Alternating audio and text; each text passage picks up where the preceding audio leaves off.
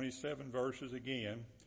The title of my message tonight is the same title I had last week, Sinning Willfully, and this is the second sermon on this subject. But uh, in Hebrews 10 and verse 26 says, For if we sin willfully, now listen to these words. Some people don't take these very, very strongly. If we, if we sin willfully, now that's, that, that's all of us. If we sin willfully, after that we have received the knowledge of the truth, there remaineth no more sacrifice for sins, but a certain fearful looking for of judgment and fiery indignation which shall devour the adversaries. Again, Father, we're thankful for your word. I just pray that you'll give us what we need tonight to preach it. Give us the strength. Give us the, uh, give us be able to uh, still be uh, comfortable in speaking. And Lord, I just pray that you'll help us in all things. For it's in Jesus' name I pray. Amen. Thank you. you may be seated. Last week we left off this statement with, with, with this statement. Now, as I told you last week, I think this is a very important statement. I, there's no new thing under the sun, so I'm sure it's been said before, but I'm going to say it as if I'm the only one that said it. A lot of truth is not received into the heart, but into the head. This only becomes common knowledge and not spiritual led truth. Now that's, that's what the Bible is. As I, as I look on Facebook and I look at all the people that makes quotes and such and such on Facebook, that a lot of it is just, just comes from common knowledge. They know, they know what to say, they know when to say it, and they know how to say it. But to, to hear that people who, who speak the truth in a spiritual sense, you don't hear a lot of it anymore. And that's the sense in which we're talking about tonight. And this, this part of the scripture here, verses 25 through 31, verse 31 says it is a fearful thing to fall into the hands of the living God. I've had people tell me, just bluntly come out and tell me, God does not chastise his children. But we know he does, and I'm going to divide this up tonight, and hopefully you'll be able to understand what we're referring to tonight. I'm sure you will. I know you'll know what I say, uh, but I hope you I hope you understand all of it. This the statement I just made. This makes the Bible a book of only common knowledge, which is what a lot versions are. You know, when they start making other versions of the Bible to make them easier understood, easier understood by what? You know, when you talk about, uh, you know, I hear the NIV, ESV, and all these versions of the Bible. I've got, uh, I got a book at home. It's got 26 different versions of the Bible in it. And, and what it does is it's, it's a big book. And what it does is, is it takes the statements out of those versions of the Bible, like the NIV. Well, of course, it don't have the ESV in it because that's a newer one. But like the NIV and several others, and it shows where that it deviates from the teachings of the King James. And we know and I hope and pray that all of us know that God uses the truth to give us the knowledge and understanding that we need as we worship Him. And the text we read to you tonight says, and, and all of us are, are guilty of this. I, I'm not I like, like one preacher said, he said, I may be pointing one finger towards you, but three of them are pointing back at me. And, um, The text states that for if we, if, no, and all of us know if we have or not, for if we sin willfully, after that we have received the knowledge of the truth, and this is just uh, as plain as it can be, there remaineth no more sacrifice for sins. So that means that this sin has got to be paid for, but it's not going to be paid for coming out of heaven like Jesus did. Jesus came and he paid for our sins, paid for every one of our sins, and as a result of it, you know, we can, we can say that we're saved today and we believe upon the Lord Jesus Christ. But he says, if we, after we're saved, we being the saved, if we sin willfully, if we sin willfully, after that we have received the knowledge of the truth, there remaineth no more sacrifice for sins. In other words, if there's something that you learn truth and God shows it to you and teaches it to you, and you go and you go against it and you do just the opposite of what it teaches, what it says, that's sinning willfully. Once, once you know the truth, you know, it's not, it's not that anybody is tying you down, not that anybody has got a gun on you, and not that anybody has got a knife on you and telling you to do this or that. We do it willfully, even though we know the truth about it. And uh, I used to years ago. You folks know I've been doing this a long time. Years ago, used to be people, I used to hear people say, and I've heard it here, that people have said, well, I'd be scared to death to do that. Because I'd be afraid that God is going to chastise me in some way. You don't hear that anymore. You don't hear that anymore. You don't, you, you don't, you don't, you don't hear those things, those statements made anymore. And people just, people have just gotten completely away from it churches, you know, we talk about uh, um, divine uh, exclusion and chastisement and such. You know, we, we don't we don't follow that anymore. You know, uh, we don't we don't we don't have we don't have a, a discipline in churches anymore. It doesn't happen, and I and I've talked to a lot of preachers and a lot of preachers, I've asked them, I said, when was the last time you had to discipline anybody in your church? And they said, it's been years. And, and that's what we, that's what we've got to in the world today. Now, what this means, this statement I just read to you, verse 26, this simply means that Christ will never die again. That's number one. Christ will never come back and die again for your sins. Christ will never die again. His blood was shed for our sins only once.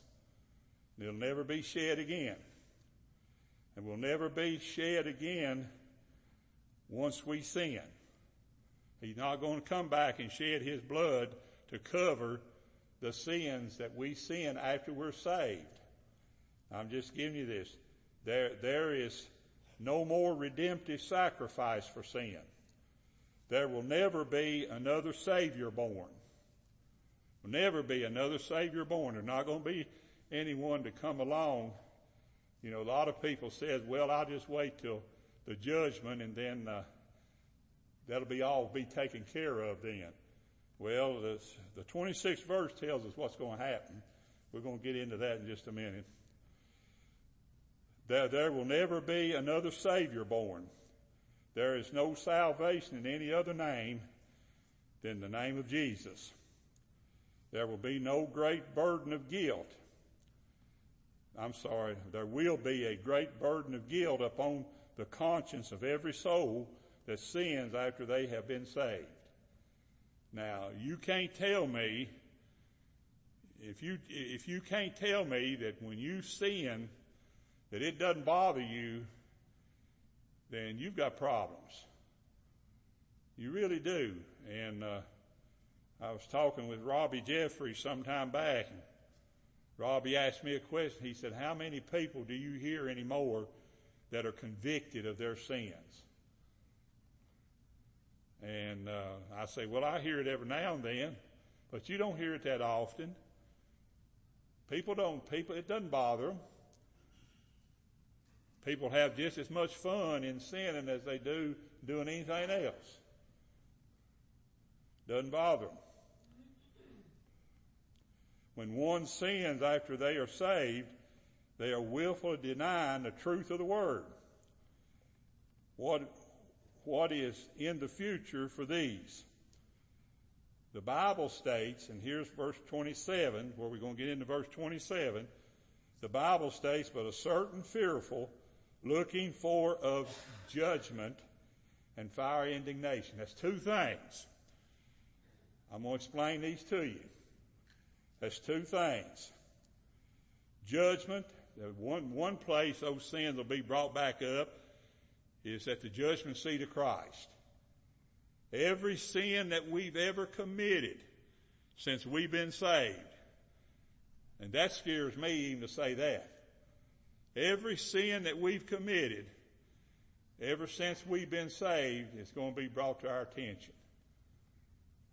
Every sin, every secret sin that we've tried to hide is going to be brought to our attention at the judgment. That's the first, that's the first thing, is a judgment. Judgment's going to bring them out. We may, we may not do it here. We may not even admit that, that we have sinned here. But judgment's going to bring that out. And then you got fiery indignation, which we're going to talk about in just a few minutes. Judgment coming, judgment is coming before Christ at the judgment seat, which immediately follows death. Now that's what I believe about it. I don't know. You know, you may, you may, you may not believe that. I don't know, but I'm not going to argue with you over it. But it comes immediately after death. It's judgment. The Bible says that. The Bible says the point when the man wants to die, and then the thing that comes immediately after that is judgment. Now, that happens. it, it, it, immediately comes. And he goes on to say, it says, uh, immediately follows death, the judgment of Christ is as certain as anything can be. It's, it's going to be as certain as anything can be. You're not going to argue with Christ. You're not going to say, as people do today, I didn't do that. I said that a long time ago. What do you do with people when you go to talk to them about maybe their sins or something they've done? I didn't do it. What do you do then? I didn't do that. Who told you that? I've had, who told you that? I didn't do it. When you know they did. When you know that the way you found it out was a sure way. you know that. What is the future of these?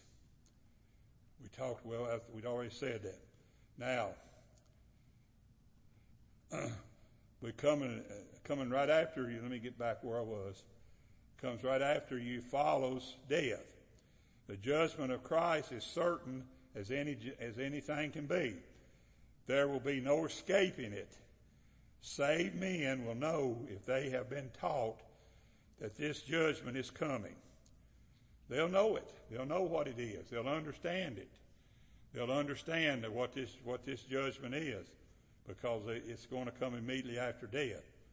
Wicked men, wicked men will have no expectation of judgment and will fear it when it comes. You're not going to fear judgment. If you, you should live your life wanting to know that, that the judgment, wanting to know that you can clear your conscience of, of, of the sins that you've committed. Well, that's what judgment's going to do. God's not going to send you to hell. He's, he's, he's going to Christ's not going to send you to hell. He's going to clear up your conscience and your mind concerning the things that has brought you down is our own sins have brought you down from the time that uh, all the time that you've been living on the earth here and, and you know you're saved and you know you've done something that things that you shouldn't have done but the judgment's going to clear all that up. Now isn't that wonderful? That god has a way of clearing all that up? He has a way of clearing all that up. You know what what's going to be? Christ is going to tell you that he died for that sin too. That he, he not only died for the sin that we committed before we were saved, but he died for the sins after we're saved. He's going to clear all that up. Now we, we say, well, why can't we do that now? That's because of our conscience. Our conscience is what bothers us when we sin. And our conscience becomes something that, that is with us until we die. And, and, but all that's going to be cleared up. Now that's number one. You, you may say, well, Christ has promised he washed all my sins away. No, he, he washed them in the sense that he paid for them. He didn't wash all your sins away because if he washed all your sins away, you wouldn't sin no more. He knows, He knows that you're going to sin after you're saved. And as a result of that, He's got the, He's got the judgment seat of Christ was, was set up for that one reason. And that's that we can go and have our conscience cleared as far as sin is concerned. Now, I, I guarantee you, every one of you, if, if, if you could sit down and start writing them down, you could write down bunches of sin that you've committed since you were saved. How many times have you lied? How many, how many times have you cursed? How many times have you know, you know the truth, but yet you don't follow it? You know, you know, and there's no way you can clear, there's no way you can go back and re, redo that or have that redone, somebody has to step in and clear those up for you. And that's what the judgment seat of Christ does. Now here's the second thing. Fiery indignation. In verse 27 says, fiery indignation which, which, which shall devour the adversaries. Verse 27. Now, let me say this.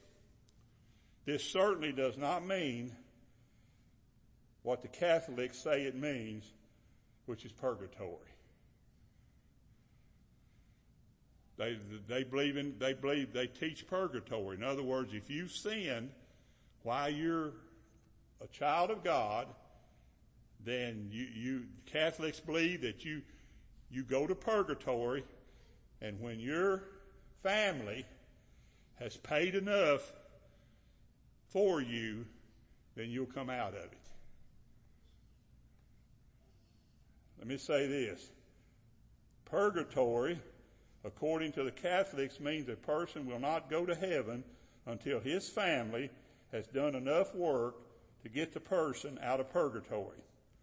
Used to be years, many years ago, I read it in church history that some of the old churches, old Catholic churches, would, when a man died, they'd take his hat and they go, the man would go up in the attic and he would tie with a piece of thin wire, he would tie their hat up and it would hang in the, in the attic. And the people would be in the, in the sanctuary worshiping and they'd hear a hat hit the, hit the top of the ceiling. And somebody would go up in the attic to see whose hat that was. And then they would come back and they would tell the congregation that was old brother so and so's hat. Then they start rejoicing. Old brother so and so's gone to heaven now because his hat has fallen. Be, be, I'll use the word luck. It'd be my luck if they tie mine up with a rope or chain. But no, they used little thin wire, and that wire would, would rust over time, and that hat would fall. And that's how they judged that God has delivered someone from purgatory. The Catholic Church will receive anything of value as a payment. They don't care. It can be money. It can be land. It can be anything. The story is told of a racehorse man over there, out there in Kentucky, in Lexington, Kentucky. I met Shelley maybe, and we remember this. I don't know. I know Emily will. Emily's not in here right now.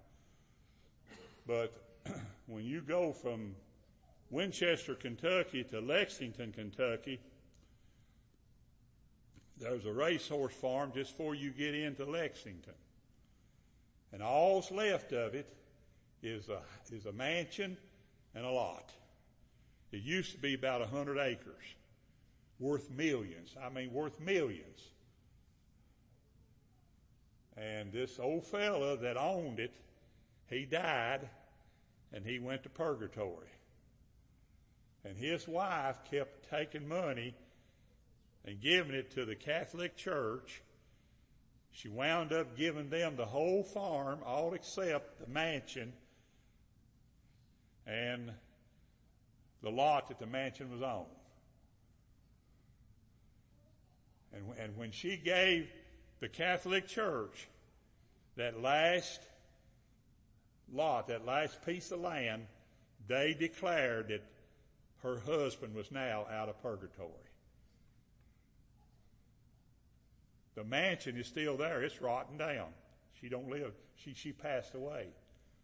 The mansion is there. It's rotting down. The lot is, last time I went by there, the lot was, had weeds up almost as tall as the mansion. But that's what happened to that racehorse farm. So that, that's the Catholic's view of it. It also doesn't mean what the holiness teach. Now, this fiery indignation, we're going to, we're going to give you the meaning of it.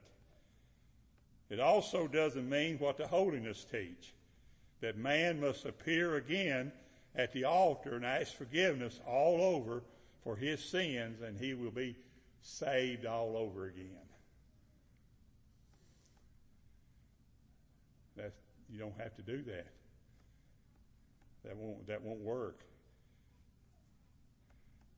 It doesn't mean what I heard an Arminian Baptist preacher teach. And he taught that there is no more forgiveness, there is no forgiveness for such sin. That you'll just have to live in heaven all that time with that sin. That's not going to be true because you no no nobody sin is going to go to heaven. Bible teach Bible so plain on that. But people, you know, sometimes they don't care what they teach. Such sin has already been paid for by the death of Christ. Now that's that's comforting. Your sins that you've committed since you've been saved have already been paid for by the death of Christ. It's, it's, it's, not, it's not your salvation that is suffering. It's your conscience. It's your conscience that is suffering, not your salvation. When the Lord leaves us with a, He left us with a conscience, and He also left us with conviction. You know, your conscience until until you're satisfied that everything's okay, your conscience is going to bother you. Now, there's two meanings for fiery indignation. The first meaning, and I, am not going to go into it's it's a long, drawn out definition of this word indignation in the Greek language. I'm not going to go into that, I'm just going to give you examples. Maybe that'll help you. Fiery indignation. There are, sam- there are examples of those who disobeyed the Lord and they received this, what is called this fiery indignation. The scriptures give an account of Nadab and Abihu, the sons of Aaron. And here's what Leviticus says about that. And Nadab and Abihu, the sons of Aaron, took either of them his censer. Now they, they were both priests. Took either of them his censer and put fire therein and put incense there, thereof and offered strange fire before the Lord. Now they knew that was wrong. Just like, just like you know it's wrong when you sin. You know it's wrong. You know what you're doing is wrong. They knew that was wrong. But they did it anyway before the Lord, which he commanded them not. And there, and there went out fire from, from the Lord, fire from the Lord, fire from the Lord, not, not just a coincidence, fire from the Lord. There went out fire from the Lord and devoured them and they died before the Lord. Leviticus 10 verses 1 and 2. That's, that's, that's the first meaning of this word, indignation.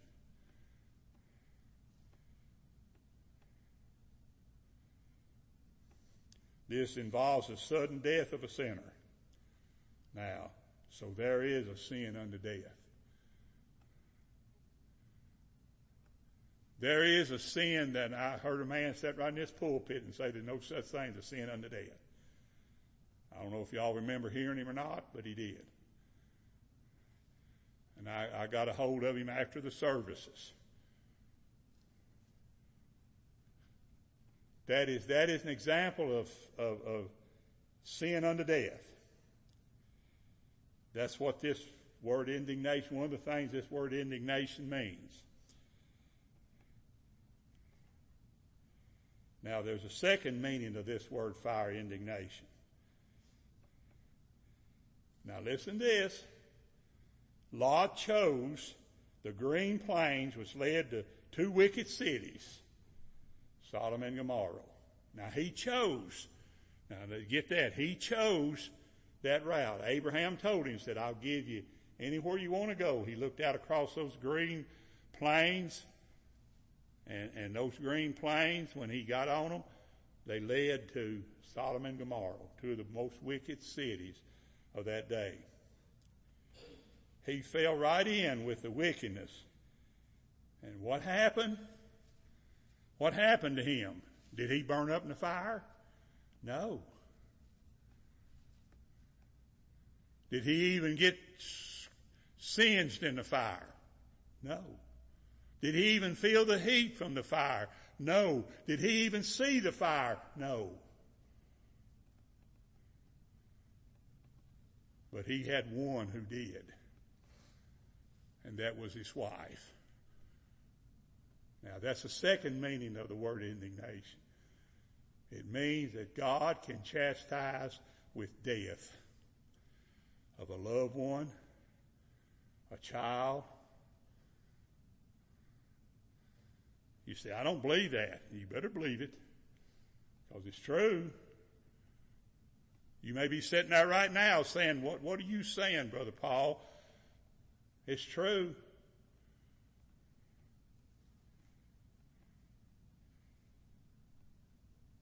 Lot wound up losing his wife to death. This involves the death of another. Now the first word meaning for indignation meant the death of the person who, who sinned a sin. The second meaning of the word indignation means the death of another.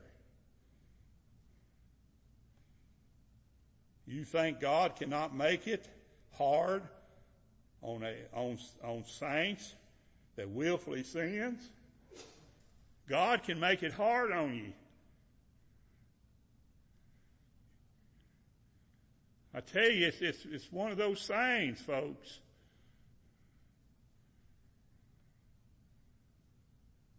God can take somebody who you think, all I've heard is, well, they died before their time. No, they died when God wanted them to die. No one died before their time. No one dies a second before their time or a second after their time. God has purposed that since the foundation of the world. And it's going to happen. Now I think about some people says, well, you've lost your mama, your daddy, and your sister. They died of old age. We know, all of us know that when you get a certain age, you're going to die. Your body starts proving that to you. Your body starts telling you that, well, you know, I'm just getting weaker and weaker. I'm not able to do the things I used to do.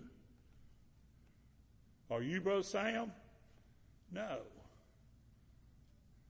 I remember me and Brother Sam dug a dug a uh, a line to put a sewer line in, hand dug it. You remember that? I like to die. I used to so I just keep digging. I said, How worse, Sam? Just keep digging. I'm about to die. And, well, you'll say, well, how long? Well, it's probably from here almost to halfway up that lot there. I remember Brother Sam saying, well, why did anybody put the septic tank so far away from the house? Yeah. I'm not able to do that anymore. I, I know that my time's coming. I know that my dad died.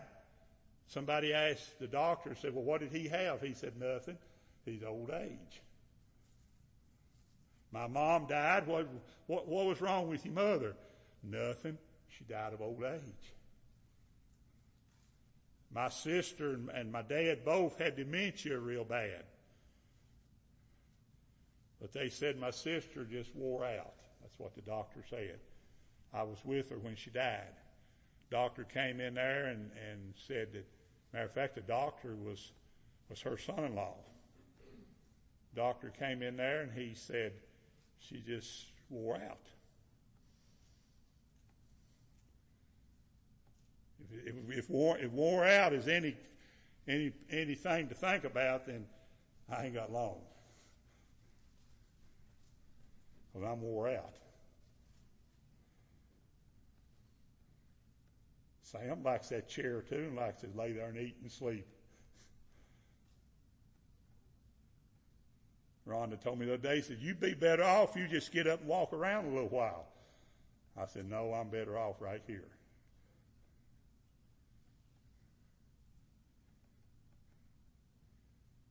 Now, this is my last statement for tonight. You think God cannot make it hard on saints that willfully sins? You think God will not send a pandemic on the Christians to chastise willful sinners? What's wrong with America today? We've got, we, we've had thousands and almost over a million, millions of people that have died of this COVID. Karen and I were talking the other day. It looks like to me as many people that's praying for this, we ought to see some changes. God don't intend on changing. He sent it here for a purpose. It's here for a purpose. It's like I was telling Jessica. Jessica said, I just can't believe this stuff can make you feel so bad. I said, well, let, believe me, it will make you feel bad. It is sad it is very sad, but a lot of this modern generation of Christians don't want to believe this truth. They don't want to believe it. They want, they don't want to believe it. They don't want to believe that grandma or grandpa or uncle or aunt or brother or sister or child died because of divine chastisement of someone, not necessarily that person,